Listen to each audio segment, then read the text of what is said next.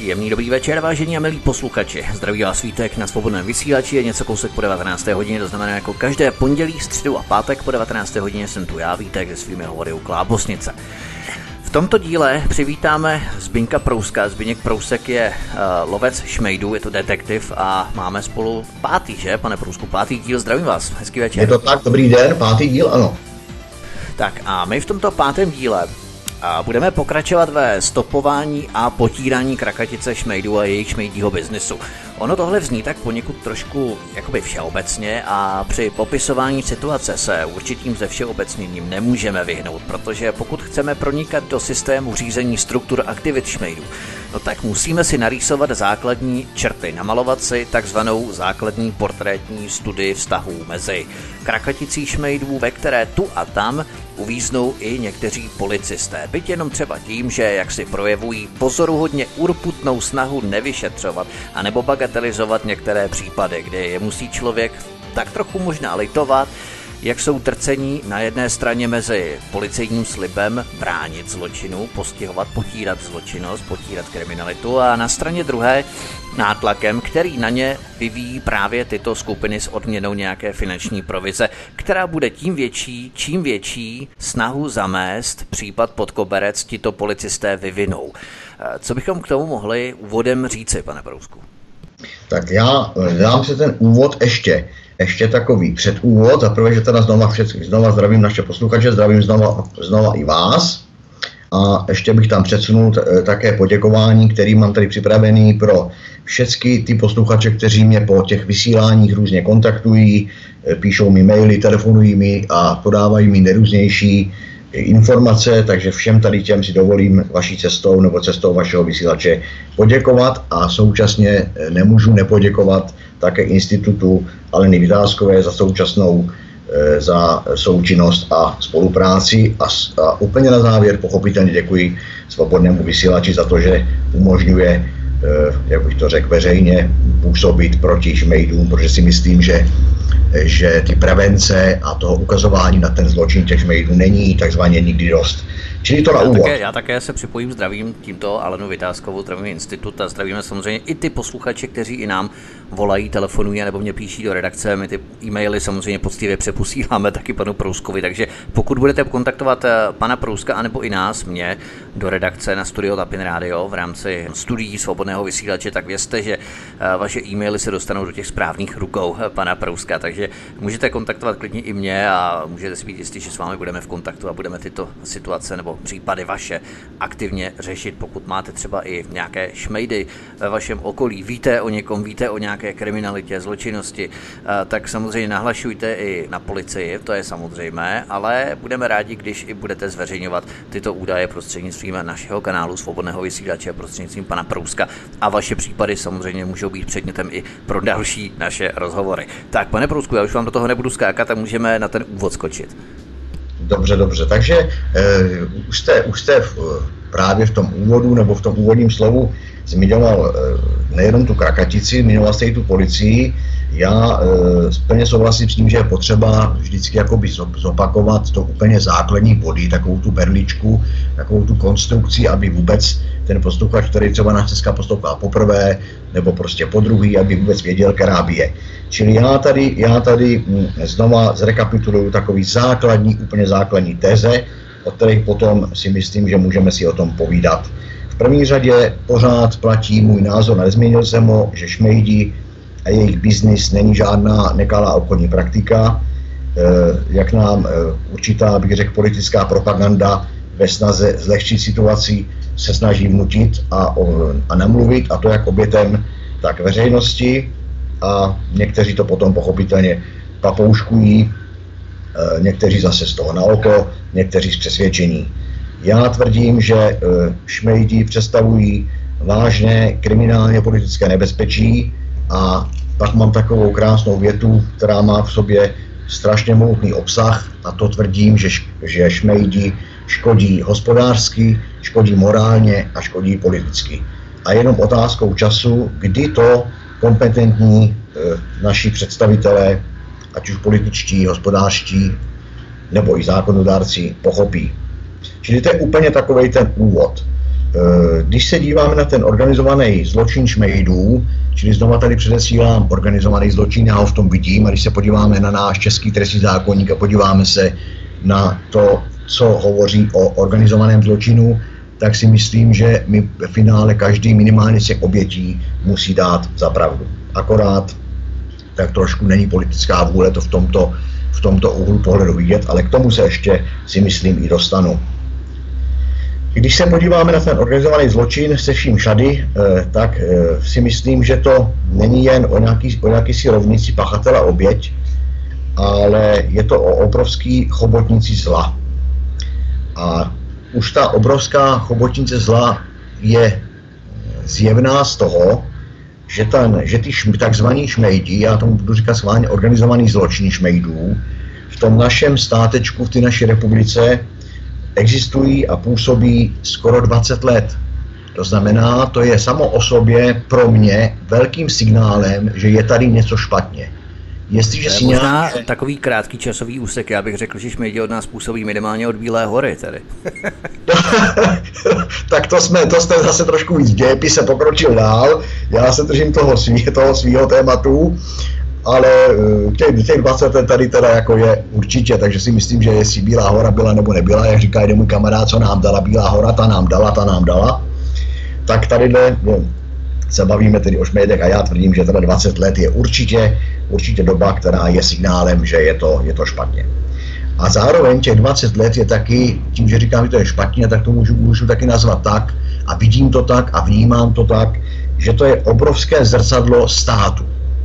A když si představíme stát jako ne nějaký, slab, jako nějaký slaboduchý pojem, ale jako, že to je tedy, eh, budeme říkat lidově, moc zákonodárná, výkona a tak dále, tak je to obrovské zrcadlo státu.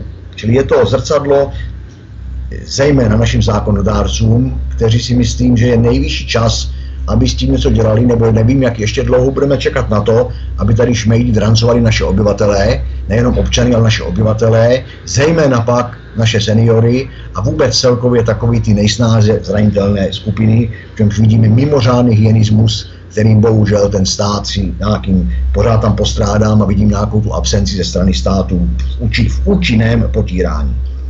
Dále si myslím, že, že šmejdí biznis, ten organizovaný zločin šmejdů, je obrovským zrcadlem a výzvou pro vládu této republiky. Kdo jiný než vláda, která má vládnout, čili zemi řídit a zpravovat, by měl s tím letím zatočit. A potom třetí takovou, takovou uh, výzvu svým způsobem vidím pro takzvanou nezávislou justici. Čili vláda, zákonodárci a justice si myslím, že jsou dostatečné, by měly být dostateční nástroje k tomu, aby nám tady organizovaný zločin žmejdů neškodil a netejral naše dědečky a babičky a naše stařečky a tak podobně. A pak se dostáváme také k problému, který jste zmínil, ke kterému teďka volně přecházím, a to je k problému policie. Eh, já v tu policii vidím v takových eh, dvou rovinách a chtěl bych se právě k tomu nějak dneska trošičku rozpovídat. Ta první rovina je taková ta obecná rovina a ta druhá je taková spíš specifičtější a to právě je, e, e, řekl bych, policie versus teda ten organizovaný zločin šmejdů. Já osobně vnímám policii nejenom jako součást státu, a myslím, že by ji tak měl vnímat každý, že se policie nemůže schovávat jakoby za stát a stát zase nemůže se chovat jako, že policie je nějaká instituce, něco navíc, ale ono to spolu souvisí. Policie je součást státu, ale také e, já osobně vnímám a vyzývám i veřejnost k tomu, aby veřejnost policií České republiky, se teda bavíme, vnímala jako službu veřejnosti, tak, jak je v zákoně o policii České republiky napsáno. Tam je napsáno je hned v úvodních ustanoveních, že policie České republiky je službou veřejnosti. To znamená, já, jako neprávník, laik, občan, si to vykládám tak, že my občané tady nejsme pro policii, ale policie je tady pro nás, pro občany. A poslední dobou, poslední období, z mého úhlu pohledu se jakoby toto nějak ztrácí. A Myslíte, protože pane Prousku, že tímto stavem vzniká u pachatelů, takzvaných šmejdů, a kdo poslouchal už naše předchozí čtyři díly, už velmi dobře ví, že označením šmejdi nemyslíme pouze jakési tajtrlíky s hrncemi a pánve vozící seniory na obědy zdarma, ale prohnané skutečně s šmejdy v různých odvětvích, od podvodů, od produktů přes pozemky, energetické šmejdy, až po ekonomické šmejdy, hospodářské šmejdy a tak dále, tak eh, myslíte, že eh, tímto stavem narůstá u šmejdů takový ten opojný pocit nedostižitelnosti, nepostižitelnosti, že si dokážou všechno ošéfovat, pohlídat, že prostě zákon, represivní složky, politici, média, lidé, my občané, prostě stát, všechno je na ně krátké. Přesně tak, přesně tak, protože tak, jak jsem ten stát tady nebo ty složky státu vyjmenovával, eh, eh, když k tomu přidáme tu, tu dlouhodobost ty působnosti, k tomu přidáme tu organizovanost ty působnosti, tak i z toho lze dovodit, že prostě ten stát, že, ta, že, ty, že ten organizovaný zločin šmejdů nemá v té policii, potažmo v tom státu, toho pravýho a potřebného predátora. To znamená, všechno se podle mého názoru tady nějakým způsobem, řeknu teďka slovo patlá, za, e, přenáší se e, ta, ta očekávaná účinnost třeba na Českou inspekci a podobně, ale se zločinem může, může, může účinně pohnout jedině policie, a to podotýkám funkční policie, fungující policie a skutečně fungující justice. A v té justici bychom se potom ještě mohli bavit, nebo e, lze tam, lze tam se podívat trošku eh, blíž určitě na takový institut, jako je státní zastupitelství, ale to bych si nechal asi na někdy jindy, to je takový trošičku, bych řekl, z mého úhlu pohledu e, začarovaný kruh, ale bavíme se o ty policii, čili já si myslím, že ano, že máte pravdu, že prostě mm, ta neefektivnost té policie a vůbec toho ne- neefektivnost toho potírání těch mailů, už to, jak jste tam zmiňoval, jakou škálu tady máme, my jsme začali nějakýma předváděčkama v roce 2008 až 2012, který potom předůstali volně a působili tady až do roku 2017 eh, a potom postupně ustoupili, já si dovolím tvrdit, že taky na tom mám trošičku malinko, eh, jsem si tam přil, přiložil polínko do ohýnku, ale to je tak asi všecko ale zase na, na druhou stranu tady máme škálu dalších nějakých 18, 19, 20, teď zrovna jsem sledoval Černé ovce nedávno, e, mimořádně povedený, e, povedený pořad České televize, který se jí povedl, že zase vymáhají nějaký slevový kupon, když objevují, stopa vede do, do e, Varšavy, e, stopa vede na, na Panamské ostrovy a tak dále, čili, čili hrůza. Peníze unikají nám, pachatelé jsou jinde a přitom, kdybychom se na to podívali, tak už třeba jenom pro tu policii eh, si myslím, že kdyby se ta policie podívala na tok peněz, tak ten tok peněz, pochopitelně, tý, eh, kdo jiný je na konci než pachatel, jo, protože on to dělá všechno pro peníze. Čili kdyby policie sledovala tok peněz, tak se dostane vždycky k pachateli a nemůže se téměř splést. Těžko bude peníze inkasovat bílej kůň. Ale vraťme se, vraťme se eh, ke, konkrétním problémům. Čili eh, plně s vámi souhlasím, že eh, tady to všechno, tady ta neschopnost, přehlížení, nedůslednost a tak dále, tak dále, jednoznačně vede k, k tomu, že ti pachatelé, ten organizovaný zločin šmejdů, si myslí, že jsou nepostižitelní a pochopitelně ještě k tomu taky musíme, nesmíme zapomínat, že tomu využívají takové ty krakatice, ty chobotnice a těch vazeb, které tomu jsou. Ale obecně řečeno, ano, já se stotožním s vaším názorem, že to vede u, u těch pachatelů k pocitu nepostižitelnosti. Ale zase taky nezapomeňme na ty oběti a na ty jejich blízký a u těch zase přesně obráceně. U těch to, u těch to zbuzuje pocit beznaděje, tak jak se mali lidma jednám, tak jsou zhrzení z pocitu bezmoci. E, čím dál víc u nich narůstá nedůvěra ve spravedlnost této zemi nedůvěra ve vymahatelnost zákonů v této zemi.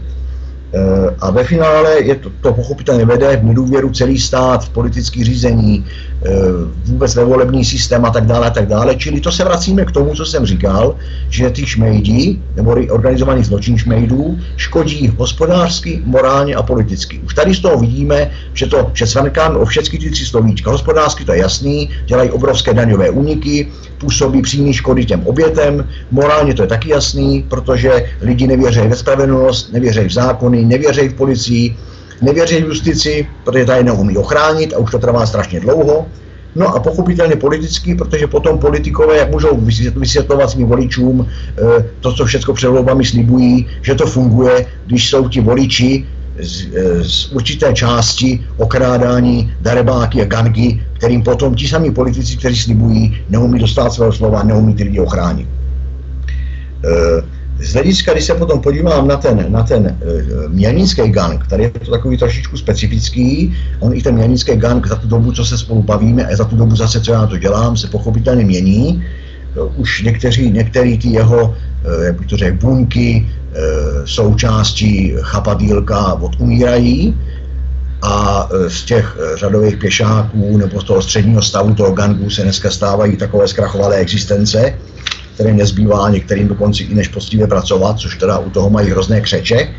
Ale zase, ta, zase je potřeba říct, že, tady, že ta druhá eh, část těch buněk a těch, těch, těch prostě chapadílek o to víc eh, se přetáčí do toho světa internetu a do takový týho, do takový tý ilegality, bych tak řekl.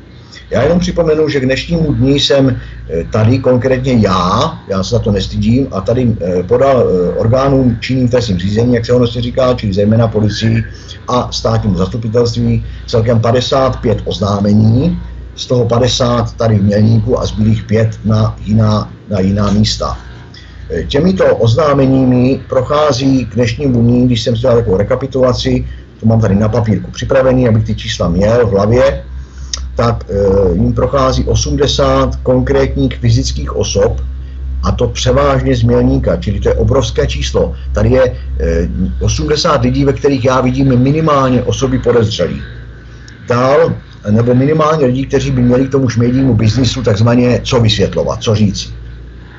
Dál jsem jenom já, tou mojí žabomíší prací, vyhledal a ustanovil 130 konkrétních, takzvaných, já tomu říkám, skořápková firma. Už jsme ten, už jsme ten pojem tady několikrát i spolu použili. Prostě prázdný skořápek, který slouží pravidla jenom podvodům. Možná bychom to měli právě, pane Prusku, vysvětlit pro ty, kteří nás poslouchají poprvé, protože fyzické osoby jsou nám tak nějak jasné, ale o jaké skořápkové firmy se jedná? Firmy, které sídlí v České republice, nejedná se tedy o daňové ráje, protože podle statistik mimo jiné, eh, počet českých firm, které jsou ovládané z takzvaných daňových rájů, byl v roce 2017 zhruba 13 tisíc. V roce 2015 bylo 13 500. A není to pouze Kypr, Kajmany, Seychely, Bahamy nebo Jersey, ale třeba překvapivě i Namíbie, Samoa nebo americké Panenské ostrovy. Takže skořápkové firmy, které jste zkoumal vy, eh, ty pocházejí výhradně tedy z České republiky nebo ze zahraničí, abychom je mohli popsat, nebo jaká je vlastně jejich činnost?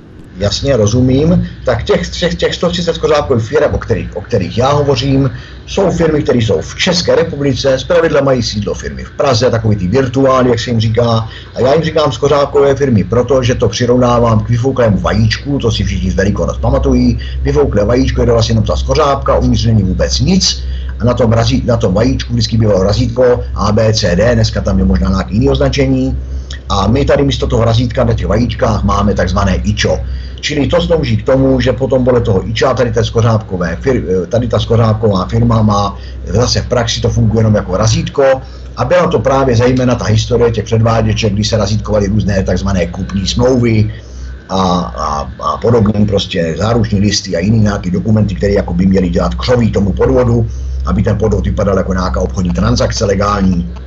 A k tomu se právě používaly ty skořápkové firmy. V praxi to znamená, že, že tam vystupují ne konkrétní lidé, ti tam vystupují jenom jako zaměstnanci, nebo jsou to nějaký prostě externí pracovníci právě té skořápko, ty, právě ty skořápkové firmy.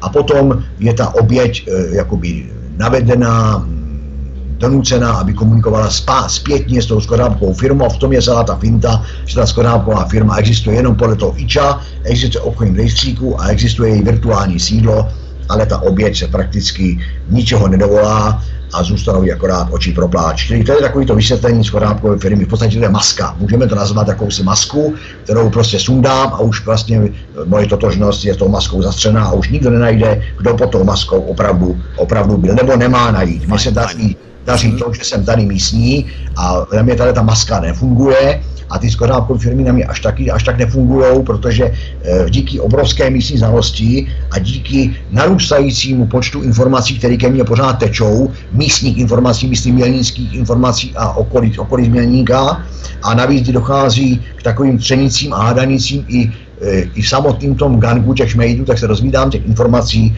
čím dál víc a víc, což je dobře. Takže asi takhle, jestli to stačí na vysvětlenou. Určitě, určitě to stačí, pokročíme dál, abychom se opravdu Takže pokračujeme dál. Stihli. Ale dále těmi oznámení prochází 102, 122 poškozených, to si myslím, že 122 konkrétních lidí je taky obrovský velik číslo na to, že se bavíme jenom o okresní nějaký prostě mafii a celková škoda Eh, která je vyčíslená úplně přesně, tak eh, poslouchejte pozorně, je 4 miliony 657 588 korun. Čili bezma, eh, bezmála 4 miliony 700 tisíc korun bylo inkaso hrstky v tom poměru republiky hrstky 80 lidí. A to neříkejme, že kradli všichni. Jo, čili, a to je číslo, které do dneška leží na státní zastupitelství Mělníku a vypadá to jako, že tam paní dozorová, paní státní zástupkyně s tímto číslem spokojená. Ale víc to komentovat nebudu, ale spíš eh, tady vyzvihnu ty oči pro ten pláč těch obětí a zase tu beznaděj, o už jsem mluvil. K tomu ale musíme přidat, tak ještě tady mám na tom papírku poslední číslo, jinak už pak budu mluvit zase rád z hlavy. 103 Eh, exekucí. Tady eh, se u toho pozastavím zase jenom spíš pro vysvětlenou.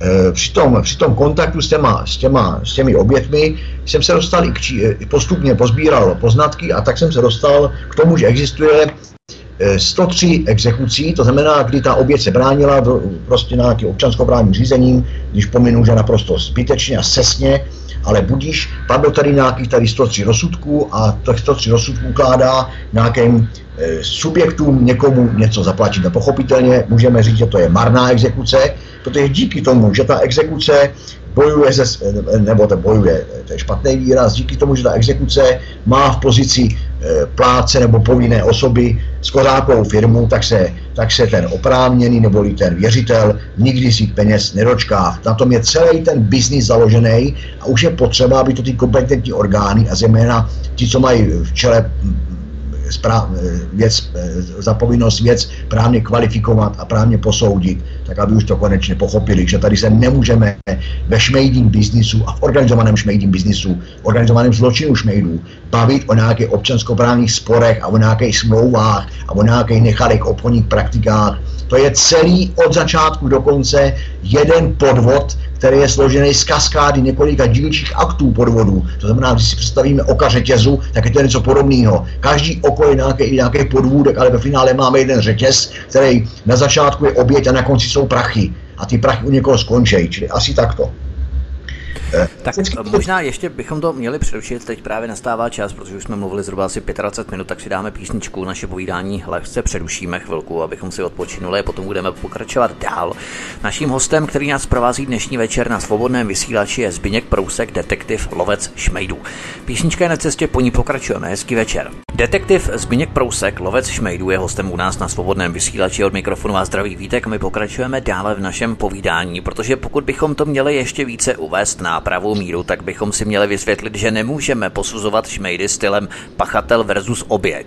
Ale je to mnohem složitější, protože tu hovoříme o mnohovrstvých komplikovaných vztazích provázané chobotnice, ale pokud se budeme soustředit přímo na mělník, abychom jaksi stále neteoretizovali abstraktně bez jmen, což já tak nějak nemám rád, takové to akademické, řekněme, žvanění bez konkrétních tvrdých dat, než eh, se tedy vydáme dál. Co bychom mohli doplnit eh, k tomuto v rámci tedy eh, opravdu už mělníka policie a tak dále? Přímo tít do živého, jak se říká.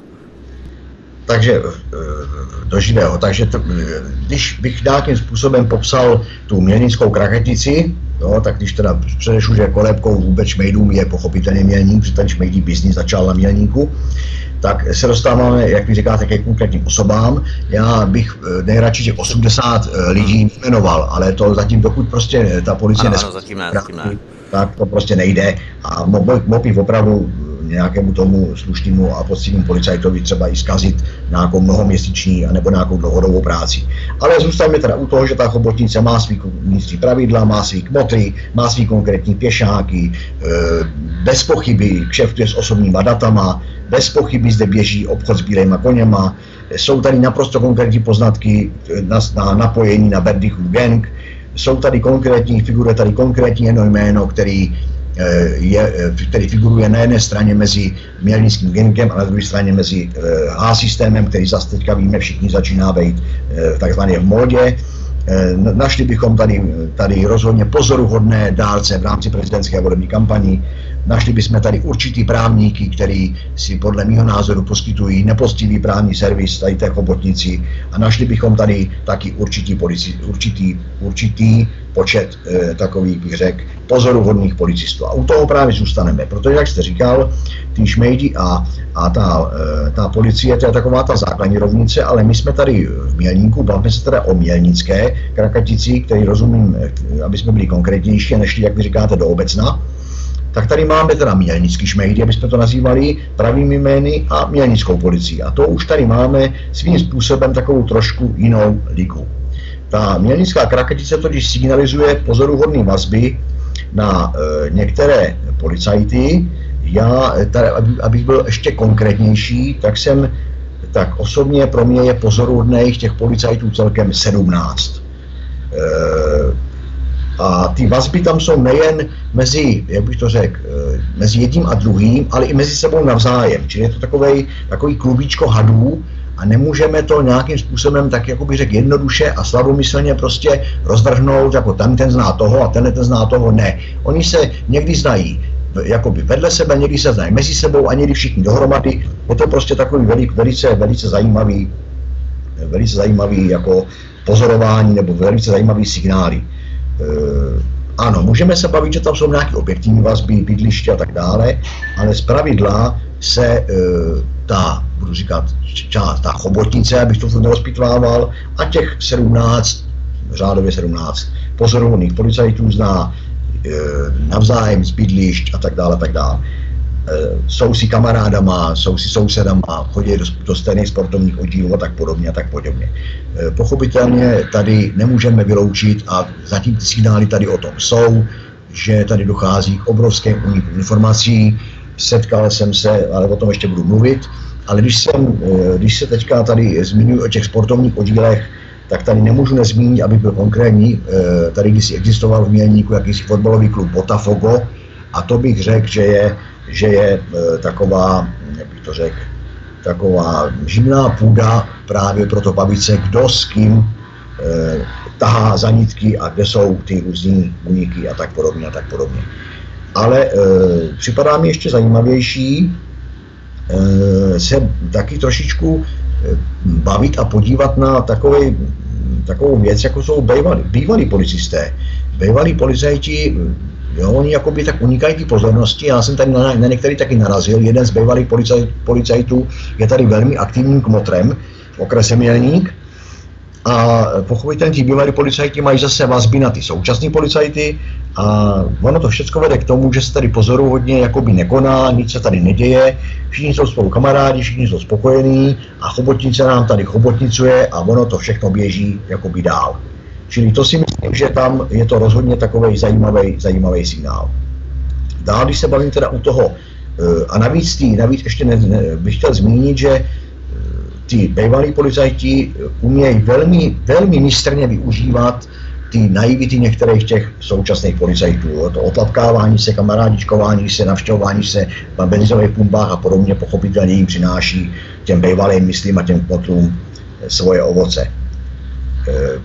Na druhé straně, to je jako na jedné straně mince a na druhé straně mince u toho v tom jelníku tady opravdu pozoruhodně postrádáte zájem vůbec nějaký ty trestní činy vyšetřovat, Jo, e, já tady teda úplně jako, co vidím jako takový úplně základní problém, tak to je takovou tu absenci zájmu prověřování a zajišťování takzvaných výnosů z trestné činnosti.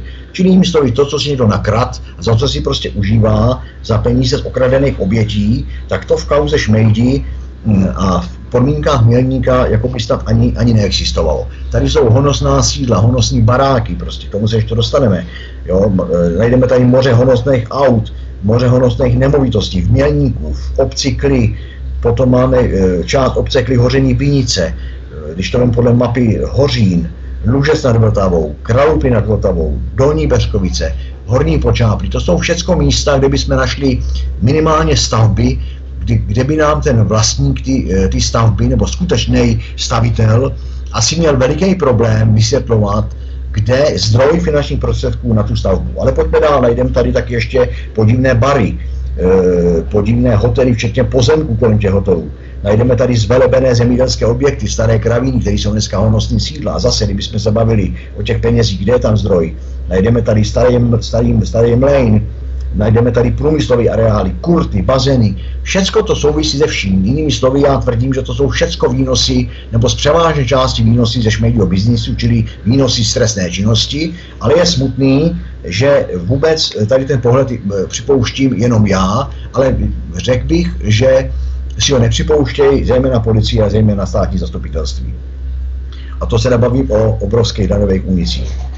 Eh, eh, Dále pro mě alarmující taky to, že eh, tak, jak jsem ve styku s těma poškozenýma, s těma obětma za ty čtyři roky dozadu, tak se pořád setkávám a pořád to přetrvává, už jsem o tom taky mluvil, že doposavat nebyli tou policií, nebo tou mělnickou policií, vyslechnutí ani poškození, nebo většina těch, eh, těch eh, lidí, které já v těch oznámení uvádím jako poškození, tak oni vůbec nebyli, nebyli vyslechnutí, kdo se jich neptá, eh, kdo je okrát, jak je okrát, čím je okrát, kde, kolik dali komu peněz, jak to probíhalo, okolnosti. Prostě nikdo je k tomu takzvaně nevyslechne. To mě připadá taky takový, jako by divný. Já uvedu takový jeden zásadní příklad, takový, který na mě zapůsobil strašně jako citlivě a dohloubky. A to byl případ jedné paní, jedné stařenky z Plzně, eh, nebo z Plzeňská, ona nebyla přímo z Plzně. Eh, já bych ji trošku ochránil, tak neřeknu jako z jaký, jaký vesnice, kterou teda jeden tady mělnický takový obtloustlý, upocený šmejd z rodiny mělnických řezníků, ono se to hodí, protože on je sám je vyžraný jako prase, když to tak mám říct, Eh, mučil, mučil a kroutil, mučil a kroutil rukama tak dlouho, až mu ta stařenka dala 10 tisíc, který svírala v dlani a dát mu je nechtěla. A k tomu se potom ještě svetovaný na ní obnažoval a řval na ní různý sprostý výrazy. Prostě jeden, jeden obrovský hnus. A toto, toto řešilo státní zastupitelství v Plzni v součinnosti se státním zastupitelstvím v Mělníku. Nevím tedy, jak to dopadlo, ale i tady z toho případu mm, mám z toho takový velmi, jsem takový velmi nešťastný a mám z toho takový špatný pocit a myslím si, že tam ty chapadla toho řezníka by teoreticky nemůžeme vyloučit, že by v tomto případě nějakým způsobem na průnik spravedlnosti nezapůsobili. Či to byl takový, takový jsem si vytáhl takový teď v hlavě, takový případ, který mě zaujal který si budu do smrti pamatovat, protože mučit nějakou starou paní tak nějakým obtloustým prasetem, to je vrchol, to je vrchol hnusu. Ale navíc eh, já si myslím, že nejsou vyslechnuti ani řada podezřelých, takže si myslím, že dochází tady v mělníku takovému paradoxu, že eh, on vlastně ten úvozovkách chudák pachatel by se nemohl ani přiznat, protože on se na to nikdo neptá. A to je takový, bych řekl, už skoro zase druhá strana té mince. Třetí takový příklad, když chcete být konkrétní, tak se mi teď, jak se o tom povídám, tak se mi vybavuje, také příběh paní e, stařenky ze Žadce, kde se, kde se podle zase vyrozumění, který od policie dostávám zpětně, kde policii České republiky trvalo pět měsíců, než, tu, než se dohodla, kdo tu stařenku vůbec vyslechne. Čili jinými slovy mělník se dohadoval s policií Louny o tom, kdo starou paní oběť vyslechne. Ono by se taky mohlo stát, že taková stará paní umře a my ztratíme základního svědka. A teď je otázka, je to náhoda nebo je to účel. A takhle bychom mohli pokračovat. E, dál tady vidím absolutní, absolutní hm, absenci takzvaného znovu poznání pachatelů. Jo, měli by se těm lidem prostě ukazovat fotografie, ukazovat e, fotky podezřelých, prostě nějakým způsobem navádět k tomu, aby se znova jakoby to e, identifikovali ti pachatelé. To tady si myslím, dovolím si tvrdit, že, že taky neběží, ale mohli bychom se bavit o absenci dalších a dalších úvonů Čili taková ta, takové to moje přesvědčení o té slepotě a o té ztrátě iniciativy, ne, nemluvě už vůbec o úřední povinnosti, je tady v tom mělníku velmi pozoruhodné a já si dovolím tvrdit a tvrdím to a dovol, budu to tvrdit dál, že to, že to rozhodně není soubor čirých náhod. Tady v tom mělníku tato slepota, tato ztráta iniciativy a tato strá, zjevná ztráta úřední povinnosti nemůže být souborem čirých náhod a už vůbec ne po takovou dobu že už těch náhod tom mělníku je tady příliš, dlouho, eh, příliš, příliš mnoho a myslím si, že ten slogan pomáhat a chránit je tady vůbec tak nějak obecně, obecně žalostná záležitost. A umím si dobře představit, že to selhání, který není žádnou náhodou, ale že by to mohlo být právě dílem klubíčka nebo přispěním díla klubíčka hadů. Ještě bych tady toho povídání doplnil taky o to, že mm, jsem narazil ve svých, sbíra, ve svých, ve svých sbírce informací na důstojníka krajského ředitelství České policie, pochopitelně jeho jméno neřeknu, protože jsem podával o tom dost obsáhlou zprávu Generální inspekci bezpečnostních sborů, protože u tohoto pána je zaprvé zajímavý, že je z Mělníka, působí v Mělníku, začínal svoji kariéru v Mělníku, ono jako ostatně všichni ti policisté, co už dneska v Mělníku nejsou, tak v Mělníku začínal. To zní, jako, to zní jako skoro jako kdyby Mělník měl být uh, jakousi vstupní branou ke zločinu, jako kdo nepůsobil, jaký policajt nepůsobil v Mělníku, ten jako by nebyl, jo. proto říkám kolébka šmejdů, jo, proto to říkám, to se všechno hodí a klubičko hadů, to je úplně to samý. Eh, takže když se bavím tady o tom, tady o tom eh, důstojníkovi eh, krajského ředitelství Středočeského kraje, tak tam, když se podíváte třeba jen takové úplně pro úplně nástřel a začátek, když se podíváte na jeho přátelé, třeba na Facebooku, tak seznam těch přátel jako kdyby vyskákal vyskákal z rejstříku firem, anebo z databázy, eh, a přes tady ta rejstřík firem potom z databáze třeba České obchodní inspekce nebo různých, různých internetových diskuzí o různých podvodnicích. Ale, jak se říká, vránek v sedá, já mu nechci do svědomí, si kamarádi s kým si kamarádí, ale nemůžeme vyloučit, že to kamarádství není jenom to kamarádství s velkým K. Když už teda připustíme, že vránek v se dá, že já bych s takovýma darebákama e, je neměl ani, ani, ani rohošku stejnou. No, ale ono se ještě, když se, když se potom jako vrátím tady k tomu pánovi, tak jsem se k němu dozvěděl informaci, kterou jsem taky pochopitelně oznámil, protože eh, silama nějaké, nějaké takzvané soukromé detektivní činnosti a ani občanskou iniciativou nemůžete prostě odhalit trestnou činnost policisty, ani případnou trestnou činnost policisty a už samo podezření patří plně do kompetence GIPSu, tak jsem e, zachytil informaci, že tento důstojník zjišťuje eh, takzvaně, co všecko Prousek ví a co všecko Prousek už napsal a co všecko Prousek už podal eh, přes rameno analytiků.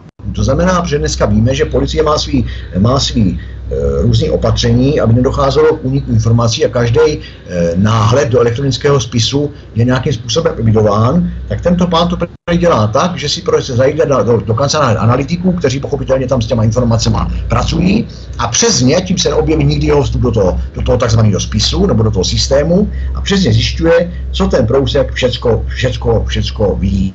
A pochopitelně jsem taky ještě dostal poznatky o tom, koho všeho k tomu využívá a za tady tím účelem potom s kým dál kamarádi, jinými slovy, eh, eh, kde nemůžeme vyloučit a potom ty informace nějakým způsobem spotřebovává nebo vynáší. Eh, když jsem potom zjistil, že tento současný policista zase ještě kamarádi s bývalým policistou, který dneska už je zase ale současným policistou, čili on odešel od policie z nějakého důvodu, byl v civilu, dělal tam takového podržtašku jednomu takovému Eh, z Bohatníkovi v okrese Mělník, eh, tak se zase vrátil k policii. Já se skoro ptám, proč, když se tady měl tak dobře a sloužil, eh, pracoval po milionářem, možná miliardářem, proč se musel vrátit policii. Buď se vrátil proto, aby zase, a protože Chobotnice potřebuje, potřebuje vysávat informace, co se děje, anebo asi je takový, jak bych to řekl, uvědomený občan, že se u policie cítí líp, než dělat poskoka nějakému zbohatníkovi, o něj bychom mohli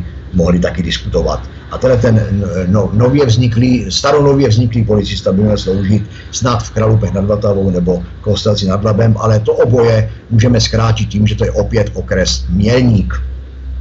A z toho je mi jako opravdu smutno, protože si myslím, že, nebo jsem doposavat žil v tom, že policie prostě, že ten nábor policii nebo příjem lidí k policii, že znám celou řadu mladých kluků, který by chtěl být policajtem a jenom proto, že nepřeplavalo bazén nebo neudělalo o čtyři kliky víc nebo míň, nebo jak to tam mají, tak je nevemou. A potom na druhé straně jsou tady všelijaký takový existence pro mě podivný, který prostě od policie odcházejí, přicházejí, odcházejí, přicházejí, furt mají dveře otevřený, furt různě čarujou na všech stupních a tady jako by to nevidíme, jako by tady byla jakási slepota. Takže to, je, to jsou takový ty, jak, eh, když jste mi nabádala ty konkrétnosti, tak se mi vybavili tady ty, tady ty konkrétnosti, které fungují v tom šmejdním biznisu. Eh, jak to, ono teda, jak to vypadá, tak na to měník opravdu eh, tady všechno, všechno souvisí se vším a když jsem použil ten výraz klubíčko hadů, tak opravdu to klubíčko hadů je a dokonce, abych zase byl trošičku konkrétnější, abych nebyl napomenut, že jsem obecný, tak když jsem se tady zmiňoval o tom krajském ředitelství, tak tady zmíním, že existují konkrétní informace, které si rozhodně zaslouží pořádného prověření, že by klubíčko hadů mělo mít své ocázky i na těch stupních jako je Generální inspekce bezpečnostních sborů, a to konkrétně u Českého kraje, kde zase najdeme vysokého mělnického důstojníka, který začínal na mělníku, bydlí na mělníku, slouží u Generální inspekce, no na to konto tam slouží najednou i jeho manžel, záhy poté tam, kde sloužit e, kamarád, záhy poté tam, kde sloužit kamarád kamaráda a můžete si mi zeptat, odkud všichni jsou a já vám řeknu z Mělníka. Takže zřejmě Kypřo Českého kraje má jedinou náborovou oblast Mělník. Eh, když se zastavíme o toho, u toho klubička hadů, tak zjistíme, že jeden ocásek eh, vede, vede, signalizuje spojení s NCOZ, čili Centrálou pro organizovaný zločin. Tak teď se můžu zase ptát, já jako občan, like, jak máme počítat organizovaný zločin, když ocásek od hada vede až do, do Národní centrály pro boj s organizovaným zločinem. To samý jsem se tuhle nedávno dostal k nějaké rozpravě, kde se jeden z lidí, neříkám, že on sám je šmejt, ale zase člověk, který se velmi dobře zná s těma, s těma kmotrama šmejtíma, tak se ohání s tím, jak chodí, jak chodí lyžovat a jak se velmi dobře baví e, s vysokým, vysokým funkcionářem e, policie, dopravní policie České republiky a tak dále a tak dále. Čili e, na každém šprochu je pravdy trochu a myslím si, že to jsou informace, dneska už je o nich mluvím proto, že jsou podané na centrále Generální inspekce bezpečnostních sborů a myslím si, že tato centrála pod novým vedením snad by měla být garantem toho, že se minimálně pořádně prošetří a že bude někdo schopen říct, ano, v tomto je, v to, toto je pravda, nebo toto není pravda, ale na základě důkazů, a než to odloží předem. E Další, další bychom se mohli bavit o takový tý, eh, o takový tý vazby, tady ty chobotnice toho gangu nebo toho klubička hadů, těch šmejdů, o, o průniku do justice nebo do komunální, do komunální politiky, ale to bychom ten pořad měli desetihodinový, tak to si dovolím, to si dovolím přeskočit a doufám, že, na to, že za to pokáranej, pokáranej nebudu. E, teďka je pro mě zajímavá informace, proto ji vemu jenom velmi stručně, ale hodí se do toho našeho povídání na téma policie Šmejdi a Mělník.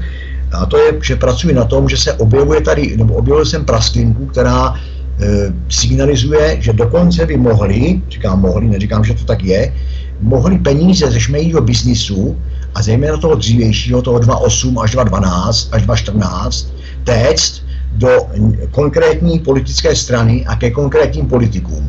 Což teda je pro mě, z toho mi jde husí kůže, ale zatím v tomto stádiu, jak se informace nabral a budu je pochopitelně se jima, jima probírat dál, tak si myslím, že mm, to stojí za to, protože jestli by se potvrdilo, byť 5% eh, z toho, jak jsem informace nabral, tak bychom měli rozhodně samostatný pořad.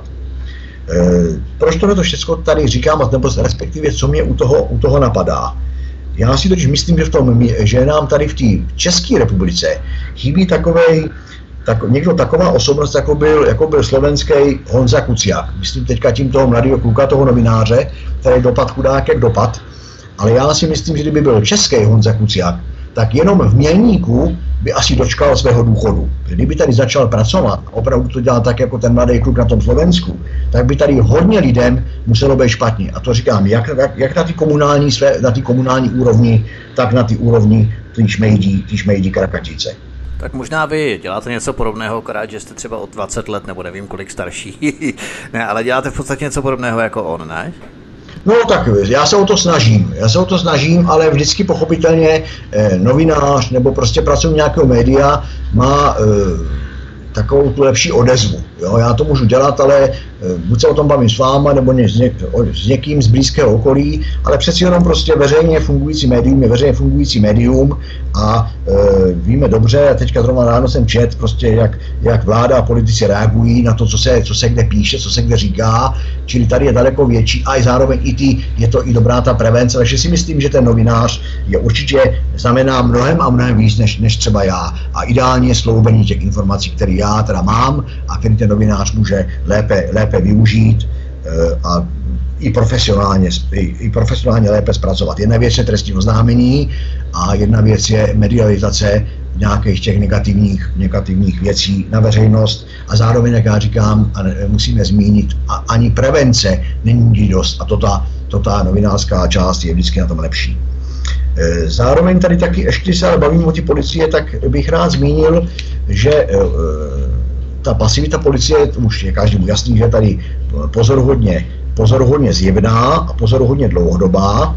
čili já, já znova říkám a opakuju, že v tom nevidím rozhodně soubor náhod, tak daleko horší a daleko strašidelnější je pro mě pasivita ze strany okresního státního zastupitelství. Eh, tento případ šmejdů podle mě dostupných informací vede jistá paní doktorka Lucíková, to je státní zástupkyně okresního státního zastupitelství Mělníků. E, oni osobně se toho mediálně moc nedozvíme, dozvíme se pouze, e, mediálně byl svým způsobem negativně slavný pouze i manžel, ale ten zemřel a jak já říkám, o mrtvých jen dobře, ale e, najdeme o něm, o něm velmi zajímavé korup, velmi zajímavou angažmá, nebo angažmá ve velmi zajímavé korupční, korupční kauze, která pochopitelně se rozkryla a odhalila, můžete se mi zeptat, kde, a já vám řeknu mělníku, a dokonce tuto kauzu dělala protikorupční policie, nemohla ji dělat policie Mělník a tuto kauzu dozorovalo okresní státní zastupitelství v Benešově a můžeme se bavit asi proč, že jo? Protože když se s tím bylo potřeba pohnout a bylo potřeba odhalit penízky, komu tekli a kam tekli a jak se to, jak se čarovalo ve fotbale někde v roce 2013, tak to muselo nakonec dělat chudák zastupitelství Benešov a státní nástupci z Benešova, protože, protože tady by to asi dopadlo tragicky, aspoň si to můžeme, můžeme myslet, jiný důvod tam potom nevidím. E, jenom taková zajímavost je, že potom soudní síň v Mělníku údajně praskala ve jak byla plná, plná samotných pachatelů. Takže to, to, je, to je na k tomu, tomu, tomu Mělníku. E, další věc, kdyby to všechno byla soubor náhod, jak se mi někteří ti, nebo jak se mi některé ty složky snaží jakoby vnucovat nebo vnutit, tak tady, jak jsem říkal, ty skořápkové firmy, ten biznis, už to nebudu opakovat jinými slovy, ta chobotnice přece nemůže fungovat 20 let. Kdyby to, byla, kdyby to byly nějaké prouskové smyšlenky, nějaké prouskové náhodnosti, nějaké prouskové fabulace, jak dokonce řekla jedna paní právnička, tak to tady nemůže fungovat 20 let, nebudeme tady mít škodu bezmála 5 milionů, nebudu jenom já mít těch 122 obětí, ale ono v tom našem státě je obětí tisíce a tak dále a tak dále. A kdyby to, eh, k tomu bychom tady neměli moře, moře pozoruhodných sebevražd, eh, pár zajímavých, budeme říkat, dopravních nehod, ale na tom taky ještě dělám a budu dělat a to bude taky si myslím velmi zajímavý téma a mám přislíbenou pomoc jednoho novináře a to o to větší to potom bude téma.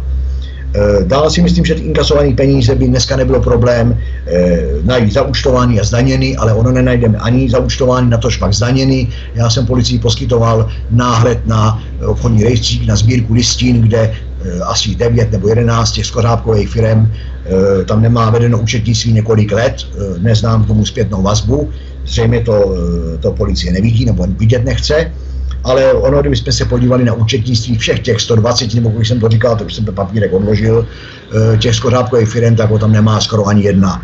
Ale zase je tady jakási slepota, nebudu to dál komentovat.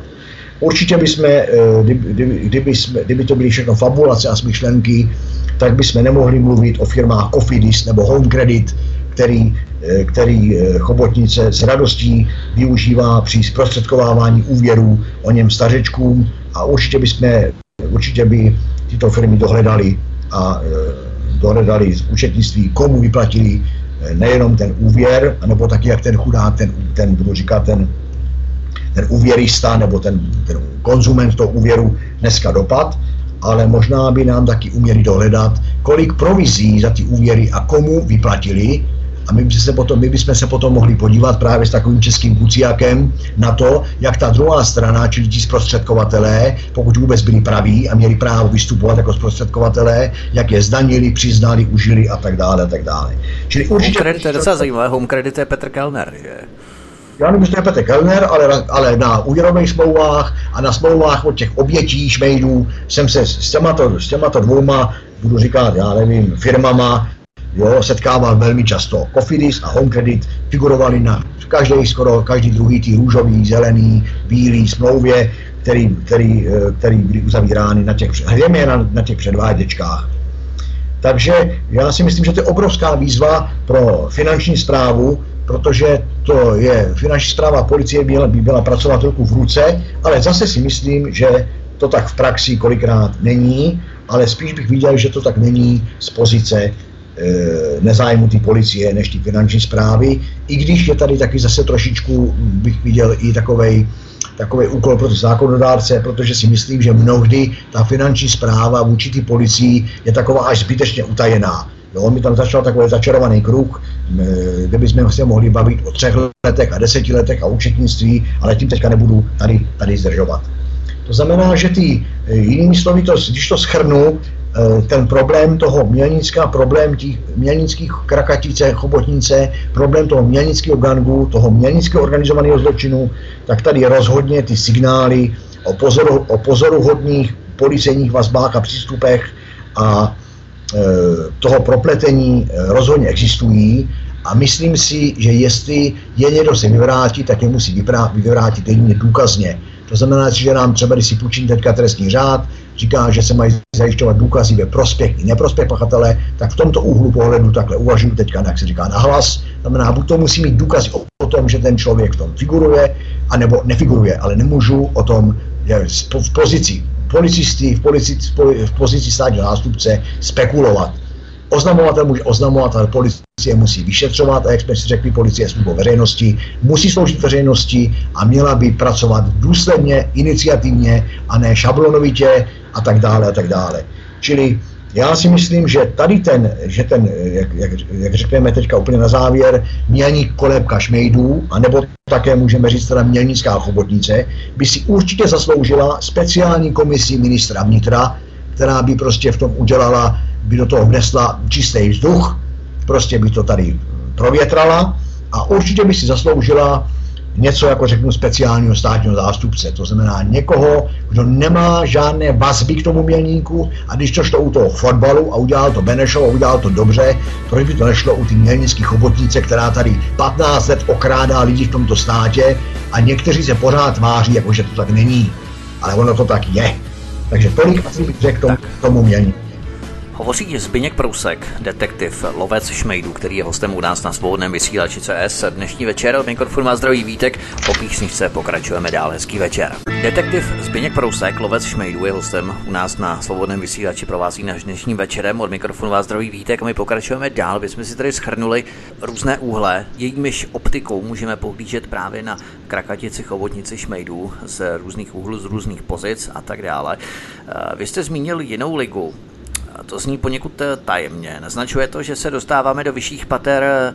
Jak jste to myslel ohledně té jiné ligy nebo vyšší ligy a tak dále, protože samozřejmě tak nějak chápeme a vy, kteří jste poslouchali naše předchozí čtyři pořady, tak už rozumíte tomu, že jsou tady určitá patra hierarchie řádu, kdy každý má přidělený určitý úkol, eh, který je mu svěřen a ten vykonává podle svého nejlepšího svědomí a svědomí, i když to svědomí tady je hodně diskutabilní pojem, ale co jste myslel tady tou vyšší ligou, pokud bychom se tady měli už eh, soustředit na jakési završení naší dnešní debaty o eh, kraketici šmejdů?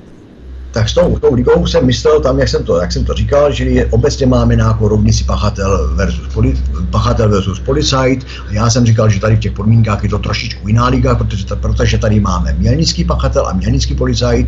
A tak, jak jsem o tom hovořil, už ten posluchač a každý rozumný člověk ví, že tady to není asi úplně všecko koše a není to, jak to má být. Ale taky jsem úvodu říkal, že tu, že tu policii vnímá, musíme vnímat i v té obecní rovině, jako tu službu veřejnosti a já využiju toho, že, eh, že můžu říct svůj občanský názor veřejně i na tu policii, nejen na tu mělnickou, ale i obecně. A já si myslím, že, že mm, nejenom ta mělnická, ale že obecně nám ta naše česká policie v posledním období tak nějak obecně nefunguje. Eh, já často se určitě mi dáte za pravdu a možná i řada posluchačů mi dá za pravdu, že často se setkáváme s tím, že, ti, že ta policie nebo ti policisté, aby jsme byli konkrétnější, eh, brečí, že mají nízké platy, eh, brečí, že jim neplatí přes časy, stěžují si, že pořád musí jenom úřadovat, že mají moc elektronizace v dokumentování ty činnosti a tak dále, tak dále. Ale to je sice hezký, ale zase z druhé strany se potom dozvídáme, jak e, tam nějaký policajt lítá z pistolí po silnici, jak poli, policajti se fotějí s kájinkem, e, dozvídáme se, jak, jak roste počet bílých koní ve firmách a jak jste to sám říkal, a naší e, takzvané hospodářské policii to příliš asi nevadí. Dozvídáme se o uplacích policistů na dálnici D1, dozvídáme se, jak nejvyšší patra policie jsou prorostlá zločinem z oficiálních zdrojů, dozvídáme se z médií a můžu říct takzvaně nadneseně denně o tom, jak prorůstají různé klientelistické vazby do struktur policie. Já bych tady o tom třeba mohl mluvit na stupně okres, kdybychom mohli řešit ožralého starostu a přístup policie, ale to tady řešit nebudu. My máme takovou raritu. Víte, my tady máme pana starostu, který, který bez dvou decí vína snad nemůže ani chodit. A on dokonce i potom jezdí. A jeden den byl schopný udělat tři dopravní nehody. E, ale to nic, to jsem, to jsem odbočil. E, ukazuje to celkově na špatný stav u policie a dokonce mě strašně jako vždycky rdousejí takové ty zprávy, o tom, že z policie uniká informace. Já si vždycky promítám eh, teďka, na, že díky tomu, že dělám přes čtyři roky na tom problému ty mělnických hobotnice, tak se jako vždycky snažím všechno s tím porovnávat. Ty obecní informace na seznamu CZ, v televizi, v rádiu a tak dále. Porovnávám, jestli to teda a vždycky nacházím takovou nějakou schodu, anebo nejlépe nějakou specifiku. Jo, jestliže prostě veřejný nějaký vysoký činitel typu nejvyššího státního zástupce Zemana hovoří o úniku informací od policie, no tak, na to, tak v tom mělníku je to takzvaně tuplem. Jestliže někdo hovoří o klient, klientelistických vazbách, který pronikají do policie, no tak na tom mělníku je to tuplem. Jo, čili e, proto takové informace prostě sbírám, ale zároveň, jak jsem říkal o tom zrcadle, ono to ukazuje, že vůbec, že, že to, že takové informace e, jsou, ne, že pronikají, to oni by byli rádi, kdyby nepronikali, ale že pronikají a do těch médií a do té veřejnosti, tak to ukazuje, a já to teda vnímám osobně, že ten, že ten stav u policie je obecně, obecně špatný. Konec konců podívejme se třeba na silniční provoz, to je jedním slovem děs. Dneska jít po silnici, to jste jednou nohou ve špitále a jednou nohou, jednou nohou v márnici a do, dopravní hodovost klesá, káze na silnici je děsná, kamiony, dálnice, o tom vůbec nemluvme, teď teda no byla aféra, tam někde to, ta dálnice D1, sníh a podobně, e, kázeň a tak dál. A pak jsem, pak jsem sledoval třeba i televizní debatu, kde si vlastně stěžují lidi, kteří by si to měli řešit, tak si stěžují na to, že ta policie nezakročuje, ne, nezajímá jí to a zase nemá lidi, ale já si myslím, že jsem třeba u ty dopravy teďka obecně, jak úplně od těch obrčnic odskočím, že dopravák nemá chlastat kafe v kanceláři, ale má mít bílou čepici a být na silnici od rána do večera a, má, a, tam, a tam nemá řešit, nebo prioritně by tam měl řešit takový ty dopravní prasárny, než, než e, kontrolovat, jestli, vám, jestli náhodou máte v autě nebo nemáte lékárničku, když dneska ta záchranná služba to je někde úplně trošku jinde. Další věc podívejme se na drogy. Drogy dneska o tom no, nový, nový, nový policejní prezident, pan, pan, doktor, pan magistr Švejdar, hovoří o tom, že e, drogy jsou problém. Ano, drogy dneska to vidí každý rodič, každý, kdo provází dítě před školu. Dneska se drogy snad prodávají nebo distribuují lepší než hladká mouka, ale mi to tak nějak připadá, že tu policii to tak nějak moc nezajímá. My třeba tady v Mělníku na stupni okres máme dva chlapy, dva policajti, kteří se tím mají zabývat. No to kdyby, kdyby se rozkrájeli, tak to nemůžou stihnout a při předávání nějakých poznatků o drogách pak nevidíte stejně žádný, žádný efekt předání těch poznatků. Korupce, to je další děs. Korupce v policii, další děs, o které média mluví. Čili mm, mnohdy by se, by se opravdu člověk eh, nějakého toho, toho typu investi, investigativního novináře, mnohdy by se bál víc těch nespolehlivých policajtů, než těch rizích zločinců.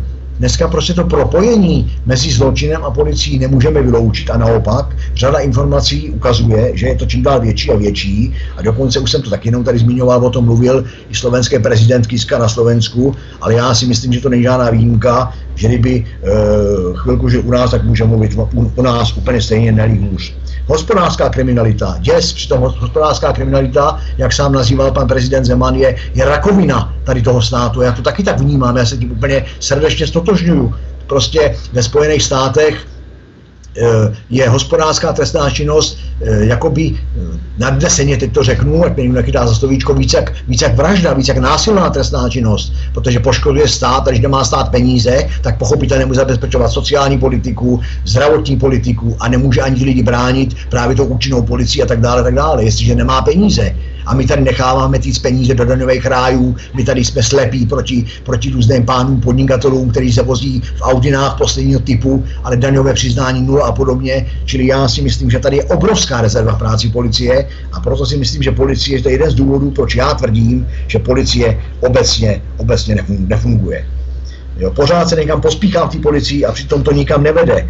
Jo, kupují, eh, podle mě, sice se eh, hodně moc se vede taková ta, by se kampaň, aby ta policie byla vidět, či drahý auta, barevný auta, ale já si myslím, že vždycky z toho jakoby skutek utek, čili máme tady drahý auta, drahový výstroj, ale už se nikdo neptá na výsledky ty policie. A výsledky by měly být vidět mezi těma občanama a ne, že se bojíte jet metrem, že se bojíte večer jít od marketu k autu, že se bojíte si ráno toho marketu to auto vůbec ještě najdete, že ho necháte a jiný, a jiný věci, že se bojíte o děti, které jdou do školy, jestli přijdou zdrogovaný, jestli je tam získá nějaká, nějaká, nějaká, nějaká konzumentní mafie drog a tak podobně a tak podobně. Dál si myslím, že u té policie nefunguje vůbec nějaká iniciativa. Dneska, jestli já tady vždycky říkám, v místě, v tom mělníku, říkám, jestliže tady, říkám svým kamarádům, víte, čeho se tady náš policajt nejvíc bojí? Každý zkouší všechno možné odpovědi a vždycky říkám, víte, čeho se nejvíc bojí? Oznámení. Oznámení se policajt bojí jako čert kříže. Protože to smrdí prací, to smrdí nějakou úřední povinností a k tomu se také ještě dostanu. Čili iniciativa nula, úřední povinnost nula. E, potom e, myslím si, že z mé strany kritikou je bod, kdy eh, tak nějak jako z dostupné informací pozoruju, že, ten, že ti policisté v tom terénu nebo při přijetí oznámení nebo při zpracovávání nějakého nápadu eh, eh, Čína ne, ne, nepracují v rámci zákona, ale vnáší do toho nějaký svý moudra a svý, svý úvahy. Jo, řeknu třeba příklad, oznámíte eh, vloupání do vozidla a on začne řešit, no to se tady pod mě vůbec neměl nechávat stát, to s tím můžete počítat. Takovýhle keci, ať si ten policajt nechá na koledu, ať přijme oznámení, řeší ten, tu událost, která nastala a to, to úsilí, ať věnuje tomu vypátrat toho pachatele a ne tomu, kde já se rozhodnu ponechat nějakou svoji věc, pokud tím neporušuju zákon. Protože občan může dělat všechno, čím zákon neporušuje a policie, jinými slovy stát by měl dělat podle ústavy všechno to, co mu, k čemu zákon zmocňuje. Čili k tomu se dostávám i k tomu, že si myslím, že ta kriminalita, jak nám tady propaganda tvrdí, neklesá, ale naopak. Já si myslím, že že, že roste, čili nesouhlasím, nestotožňuji se. Možná, možná spousta lidí rezignovala na to oznamování, protože ví, kam v podstatě to vede a ta kriminalita tady narůstá akorát tím způsobem, že není oficiálně deklarovaná v rámci policejních statistik, protože spousta lidí se na to prostě vykašle, třeba i po předchozích zkušenostech s jaksi nevyšetřováním těch předchozích oznámení a tak dále. Tak, přesně tak, to jste mi teďka nahrál na moji strunku, eh, protože eh, já jsem skočil u toho, když jsem říkal, že propaganda nám tady tvrdí, že kriminalita klesá a objasněnost roste. Já znovu opakuju, že s tím nesouhlasím a teď jste mi přesně hrál, protože si myslím, že eh, ty statistiky nejsou takový, jaký by měly být. Za prvé si myslím, že se mm, eh, manipulativně odmítají oznámení, takže se do ty statistiky nedostane celá řada věcí, které by normálně tam měla být. To znamená, že se odmítají oznámení a ne, do těch statistik se podle mě dostupných informací nepromítají tzv. odložené případy. Ale já si k tomu ještě vrátím. Čili já se domnívám, že, že kriminalita rozhodně neklesá. Potom si myslím, že jedním z bodů eh, tady té propagandy o tom, že klesá a že objasněnost roste, je i, je i taková ta mm, politická vůle aby jsme při porovnání se zeměmi Evropské unie nevykazovali eh, právě tak hroznou kriminalitu, že já si myslím, že morálka našich lidí a celkově, že to prostě kleslo, že my jsme tady, sice chceme budovat demokracii, ale budujeme tady něco trošičku jiného. Ale eh, další věc je, co tady já vnímám jako občan špatně a i při ty své práci to vnímám špatně, že se strašně jakoby jde a propaguje úsilí vyvinutý a, a výsledky v takzvané bagatelní delikvenci, to znamená na úkor toho, že závažná kriminalita se prostě vidět snad ani nechce. A když se vidí, tak i ta policie neumí ani vyšetřit. Já si tomu taky ještě budu, budu chtít snad, snad na to až bude čas. Ale prostě, když to řeknu zase lidský, zloděj Tatranek, prostě tak na něm se budeme teda, na něm se předvedeme, ale jestliže tady máme nějakého prostě člověka typu Bakala, no tak budeme dělat, že ho tady vlastně není, podáme mu ruku a on tu bude žádný občan, nebo se s tím vyfotíme. To bude ještě lepší.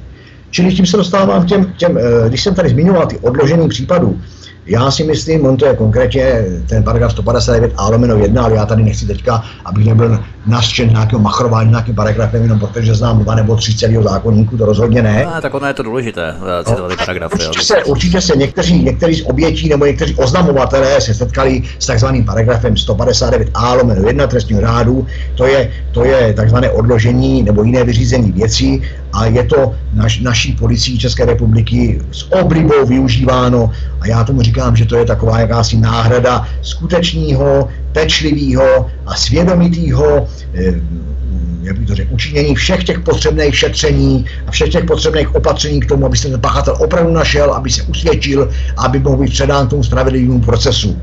Tak to prostě... To je taková docela vtipná klička, že na policii voláme číslo 158 a ten eh, paragraf na odklad je 159.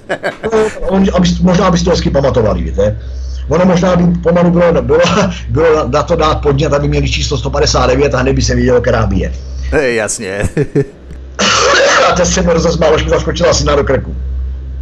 Jo? Takže myslím si, že poškození i oznamovatelé se s tím setkali, že to je taková, se taky setkali zaprvé s tím, tím odložením nebo eh, odložením, takovou to oblíbenou policijní větou, ale eh, mohli se také setkat s tím, že eh, to policie takzvaně teda, jak oni říkají, nabere a po měsíci jim pošle papír, usnesení, na, tam mají odvolání na paragraf 159a, myslím, že to je odstavec 5, že teda se Eh, ten skutek nastal, ale eh, policejní činností se nepodařilo zjistit pachatele a tak tím pádem tu věc ukončují, odkládají a když se ten pachatel dodatečně najde, tak budou v řízení pokračovat. Já tvrdím na svatého Dindy, to bude jindy, už nikdy se ničem nepokračuje, čest výjimkám, ale bavíme se o systémově, ne o výjimkách takže si myslím, že eh, protože mám i takový, jsem se setkal s takovými informacemi, nevím, do jaké míry jsou pravdivé, že někteří, některé obvodní oddělení a někteří policajti na nich už když oznámení přijímají, tak ho tak dávají do počítače, eh, do paměti na takzvané odložení a automaticky 30. den ten počítač ráno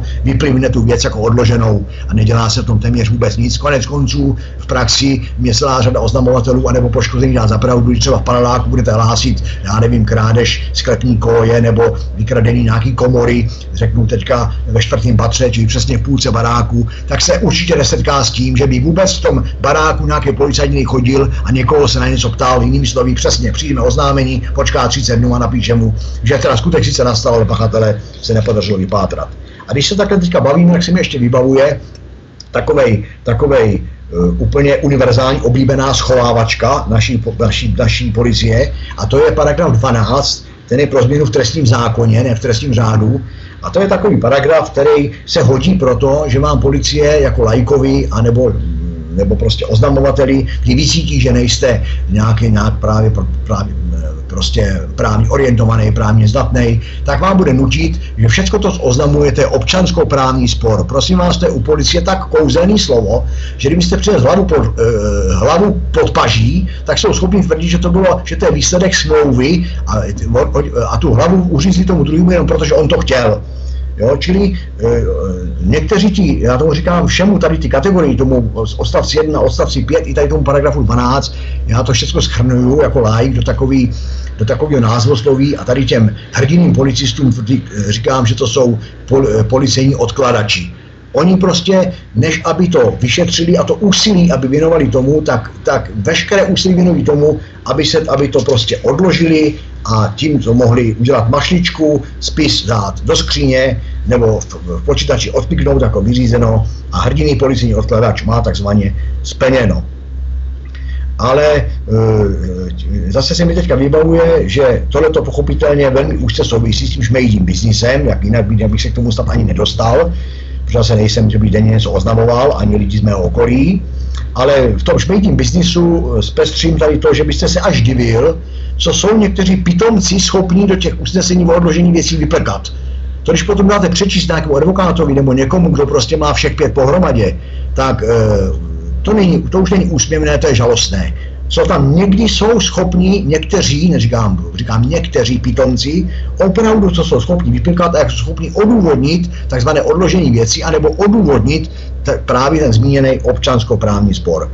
Tam je akorát takový trošičku e, smutný, že, to, že na konci bývá kulatý razítko a to kulatý razítko bohužel není fotografie toho, obyčejného policejního odkladače, ale je tam na něm státní znak a to je symbol státu, to znamená, že eh, potom takovéhle usnesení je zároveň i, i vizitkou toho státu a to už je z občanského pohledu pro mě svým způsobem smutný. Eh, dal, další věc, co mě zaráží u té policie dneska, tak je to úsilí, který jsou, to enormní úsilí, kteří jsou někteří policajti a bohužel ve většině případů schopní vyvinout k tomu, aby ten případ takzvaně vůbec nenabrali. To znamená, eh, oznamovatel někam přivolá, když pomineme, že přijdou z pravidla pozdě, pak se eh, neumějí absolutně základně chovat, nějaký pozdravení a nějaký společenský chování nula, jo, ruce za opaskem a tak dále, dále tím nechci zdržovat, tak e, potom se věnujeme ty, ty, ty, ty podstatě. A teď vidíte, já jsem to viděl několikrát, Jo, tady byl takový případ mění, kdy tady Větnamec hlásil nějaký, nějaký, nějaký, uh, nějakou krádež, krádež a útěk pachatele s nějakým zbožím.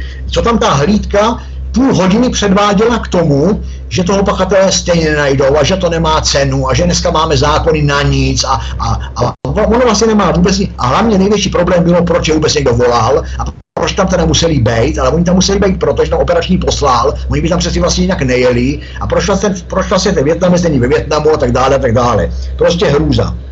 Čili to je, to, to je zase takový problém, který mě osobně hrozně dráždí, jo, a zase se to schrnu, to úsilí k tomu, aby to oznámení nemuseli nabrat. To přesvědčování to oznamovatele, prostě ne, tam to tak nemá být. On tam má přijet, má nabrat všechno a pak to má nějakým způsobem právně kvalifikovat, řešit, ale tím nebudu zdržovat.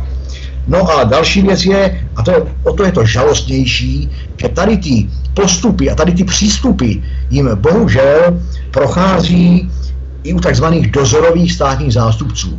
To je teda už velmi žalostný, protože to by, měl, to by měl být garant spravedlnosti a zákonnosti, ale jak jsem říkal, u nás to je velmi problematická instituce z mého úhlu pohledu, ale myslím si, že instituce státní zastupitelství si zaslouží úplně, úplně samostatnou samostatný povídání a tady bych se o tom rozšířovat nechtěl už jenom proto, že se nechci rozčílit. Čili eh, jaké bych tomu dal, dal tady, tady v té etapě povídání nějaký závěr? Já si myslím, že případ jednoduchý, časově náročný, ideálně od počátku se známým pachatelem, to zdůraznuju, potom eh, bez kamarádského vztahu na některého z policajtů, tak te, a pachatel, který se plně doznává, tak ten se možná dočká nějakého objasnění, vyšetření a nějakého závěru policejního.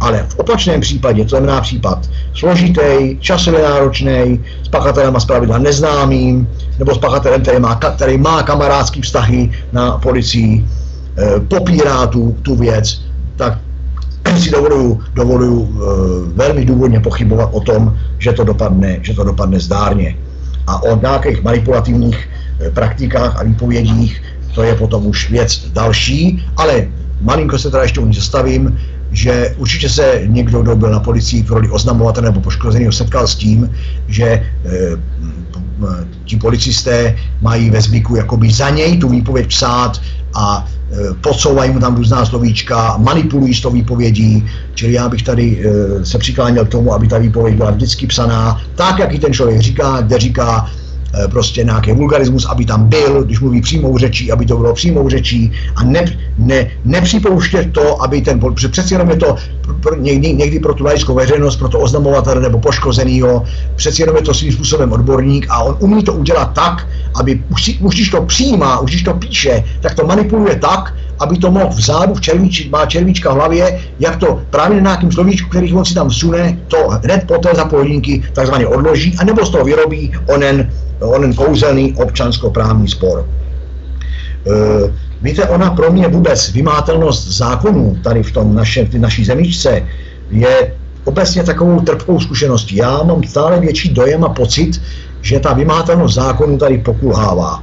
A ono opravdu, když to vezmete, ať se, eh, když, ne, že se bavíte s lidmi, a to vy jako, jako pracovník média se určitě bavíte s mnoha lidmi, ale já, když se bavím s různýma lidmi z kterýkoliv oboru, ze zdravotnictví, tamhle z toho, tamhle z toho, tak každý si ve finále stěžuje, že jakoby se nemůže domoci toho, co ten zákon říká. To znamená, že vypadá to teda, že zákonodárce chrlí zákony, ale nikdo už se nezabývá tím, jestli ty zákony jsou, eh, jsou vymáhány a, když, a, a jestli jsou vůbec vynutitelný. A taky některé právní normy tady máme takzvaně bezzubí, to je další problém, ale to, o tom bych mluvit nechtěl, bavíme se o policii.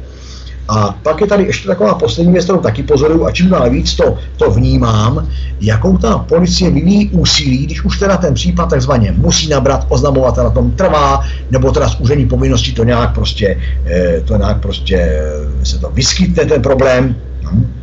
jako třeba dopravní nehoda, ta se nedá zamít pod koberec, dá se potom pochopitelně čarovat, ale vznikne, eh, tak jakou ta policie vyvíjí, ta nezdravá policie, úsilí k tomu, aby to takzvaně zase nemuseli dělat e, s využitím místní příslušnosti.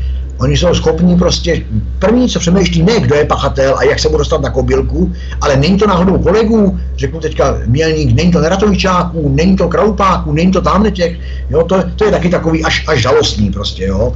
A oni potom si najednou, najednou hrozně hrají na tu urputnost to, to, to, to teri, teritoriálního působení a ty místní příslušnosti, ale to, ta urputnost není na těch místcevách stejná s urputností e, e, jednat v rámci spravedlnosti a jednat, jednat v zájmu toho, aby pachatel byl odhalen a, a tak dále, a tak dále. Co říct závěrem, abychom opravdu nás tlačí čas, tak máme nějakých pět minut do konce, tak eh, co říct závěrem? My jsme tu v podstatě probrali uh, různé záležitosti, kterými se policie snaží buď odkládat, nebo nějakým způsobem mařit vyšetřování s cílem dopadnout uh, toho pravého pachatele, nějakým způsobem, aby ta represivní složka fungovala opravdu takovým způsobem, aby občan měl pocit zastání právě těch eh, jejich případů, což je samozřejmě mizivé úrovni. My jsme si tu samozřejmě vykládali o tom, že statistiky odhalení zločinnosti tak eh, že klesají, ale ve výsledku vlastně ta pravda je asi taková, že lidé pomalu rezignují na ohlašování nějakých trestných eh, činností právě z toho titulu, že necítí, jak si to zastání, vyšetřování od policie na různých úrovních. Ale jak bychom to tady měli ukončit to naše povídání v následujících pěti minutách, tak zhruba. Tak, když pan Mekr pět minut, jak bych, co bych tak asi honem řekl, já ve stresu toho vždycky nikdy moc neumím, ale řekl bych to asi tak, že držel bych se toho, čím jsme, na konci bych se držel toho, čím jsme spolu začínali tu debatu, že policie je službou veřejnosti a veřejnost by tu policii měla kontrolovat a podle mého názoru vyžadovat právě, eh, vyžadovat, eh, aby ty úkoly byly plněny kvalitně. Čili bedlivě to sledovat, vyžadovat důslednost, vyžadovat pečlivost, vyžadovat preciznost, vyžadovat nestranost a hlavně vyžadovat zjevné výsledky. Nespokojovat se s tím, že prostě mi přijde nějaký canc, nějaký papír, jak se něco nepodařilo, nebo to není, odvolávat se proti tomu, stěžovat si na to, prostě využívat ten instituci zástupců, konec konců eh, eh, státní zástupce zaplat 100 a více tisíc, tam není určitě pro srandu, je tam proto, aby garantoval spravedlnost, čili jít si občansky zatím. To je takový ten úplně úvod. A potom se přikláním k tomu, e, tak trošičku, e, že my vůbec ty společnosti už dneska upouštíme o to nazývat věci pravými jmény. No, my se dneska bojíme říct o cikánovi, že je cikán, my se bojíme říct o zloději, že je zloděj, my se bojíme celou řadu nazývat věci pravými jmény, čili v tom pozitivním slova smyslu nebojíme se za tou policií vidět konkrétní lidi, tohoto policie to vypadá jako instituce, nebo dokonce taková jako by mocná instituce. Ale já třeba když bych, eh, nebo když kritizuju tady, řeknu konkrétně v nějaké konkrétní věci, eh, konkrétní policii, tedy v mém případě mělnickou policii, tak za ní vidím konkrétního člověka. Říkám si, kdo tu policii řídí, přeci za ní zodpovídá nějaký ředitel. V našem případě to je pan, pan plukovník Jirouš, tady na Mělníku. Eh, když se budeme bavit dál o policii Střední Čechy, tak tam je pan plukovník Kučera. Když se budeme bavit o policejním prezidiu, máme tam nového pana plukovníka Švejdera. Čili musíme si myslím jako občany protože jiným slovy, když truhlář vyrábí a je to OSVČ, tak si každý stěžuje na toho truhláře Frantu Flintu. Či nestěžujeme se na policii, ale být, e, musíme vidět jako občaní v té nekvalitní práci ty policie nebo těch nekvalitních jevech ty policie konkrétní lidi. Jestliže prostě je tady nějaký nešvár, tak to ten či onen ředitel dělá špatně nebo ten či onen policejní prezident ten rezort řídí špatně. A takhle se dostaneme až k tomu, že vlastně jsme všichni voliči a jestli tady máme policii, která má ministra vnitra pana Hamáčka a pan Hamáček je představitel ČSSD, no tak nevolme ČSSD, jestliže policie si myslíme, nebo já konkrétně si myslím, že nefunguje, tak přece nemůžu volit politika za tu politickou stranu, která mě nebrání jako občana, která, mě, která prostě policie, která pokulhává a mm, kde jsou prostě rezervy. Čili já e, abych se vrátil k tomu jádru půdla, myslím si, že na škodu rozhodně pro nás, pro občany není, za vším vidět konkrétního člověka, konkrétního ministra, konkrétního prezidenta policejního, konkrétního ředitele, konkrétního uh, ředitele okresu, kraje, obvodního oddělení a tak dále. A myslím si, že když budou, když prostě my jako občani budeme využívat toho, toho těch našich petičních práv, těch našich práv a stížností a podobně, dovolávat se těch našich práv, tak e, nemůže přeci e, být na stupni okres, kraj, člověk, na kterého bude 20, 50, 60 stížností, neřeknu od jednoho člověka, to může být účelové, ale obecně různých, takový člověk tam přeci nemůže ten post obhájit. Tak to by, to bych, to by si myslím, že je taky takový, jako, mm, prostě kudít. Je to, je, je to z mého pohledu občana nějaká cesta, než prostě kvákat někde u piva, jak je to všechno špatně, ne. Řešit to tady s těma lidma, objednávat si návštěvy, chodit za politikama, dávat jim svý problémy, před, předestírat jim ty problémy a taky zároveň čekat na to, jak si vyřešejí a potom s nima takzvaně účtovat. Tak kamaráde, my jsme tě tady seznámili s čtyřma pěti problémama a prostě tak nám jde účet ze své funkce, nemáš, no tak prostě tě nebudu příště volit, nebudu tě prosazovat na ty politické linii a na ty pracovně právní linii, halt, musíme využívat nadřízených stupňů orgánů, ale prostě něco pro to dělat.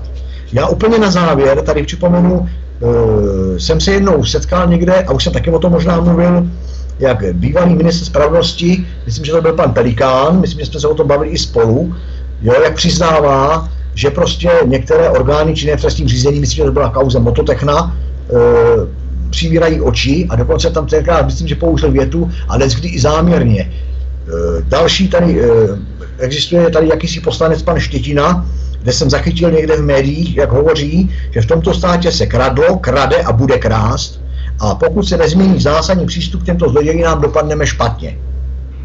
Pak, pak jsem tady mám, co jsem si tady vytáhl, připravil po, e,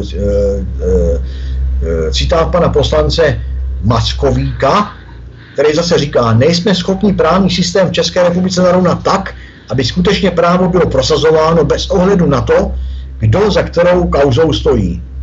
Čili co k tomu dodat? To jsem si vytáhl jenom tak, tři, já jsem si, že to by se to použilo, teď si mi to teda hodilo na ten závěr, takový ten, to, to defilé, to vyvrcholení.